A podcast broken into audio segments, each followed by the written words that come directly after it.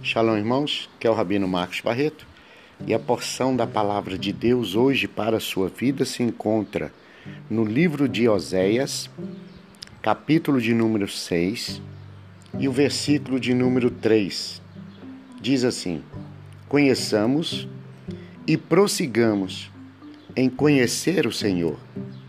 Como a alva será a sua saída, e ele a nós virá, como a chuva, como a chuva seródia que rega a terra. Bom, esta é a palavra logos e transformá-la em rema é o dever de todo ser humano. Veja bem, o texto sagrado diz: conheçamos. Conheçamos quer dizer, Deus nos dá oportunidade. Porque só conhece a Deus quem está vivo. Se você está vivo, é porque Deus está lhe dando oportunidade. Depois o texto diz: conheçamos, quer dizer, você não vai conhecer sozinho, não. Você vai ter alguém que vai te ajudar, vai te auxiliar, vai estar junto de você. Conheçamos quer dizer, eu e você, nós vamos conhecer. Você e eu vamos estar juntos, estaremos juntos conhecendo o Senhor conheçamos e que mais? Nós vamos conhecer e pronto, acabou? Como alguém vai na casa de fulano e diz: Ah, esse aqui é o meu primo, é minha tia, é o meu avô, é minha avó. Aqui, eu estou te apresentando, meu amigo. E não fica só em uma, uma vez, uma única vez. Conheçamos, quer dizer, eu te apresento ele, eu coloco você junto de ti eu coloco ele na sua rota, eu coloco você na rota dele, eu coloco você com ele, eu te apresento a ele, conheçamos. E posteriormente, o que vai fazer? O que você fará? E aí o texto diz: conheçamos e eu não te deixarei só.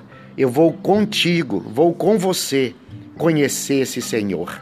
E o texto sagrado diz: conheçamos e prossigamos nós vamos dar continuidade em conhecer a Deus, em conhecer o Senhor. Lembrando que a palavra conhecer, ela quer dizer luz. Conhecimento é luz. Conhecimento é, é clareza. O mundo jaz em trevas, mas você está andando agora na luz. Alguém alguém abriu a porta para te introduzir no novo caminho. E esse caminho é o caminho da luz, é o caminho da bênção, é o caminho da graça, é o caminho da presença, é o caminho do amor, é o caminho da bondade. Então é um caminho novo. Novo porque ele é o caminho da luz. O mundo jaz em trevas. Você vive no mundo, então você vivia em trevas, mas agora você encontrou alguém, um companheiro, um amigo, para te levar para a luz. E a partir desse momento, já é de responsabilidade sua e do seu amigo que te conduziu a esse caminho, a levar você a conhecer o Senhor. E aí os, o texto ainda diz, o profeta diz assim: Como a alva será sua saída, ou seja, você andava nas trevas, vivia nas trevas, estava no mundo de trevas, mas a partir do momento que você conhece o Senhor, você muda a sua rota, o seu destino, sai das trevas e vai para a luz. E assim como a noite, a noite é longa, mas o dia vai chegar.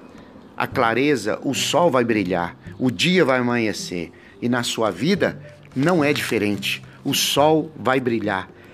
As trevas vão ficar para trás. As trevas já ficaram para trás.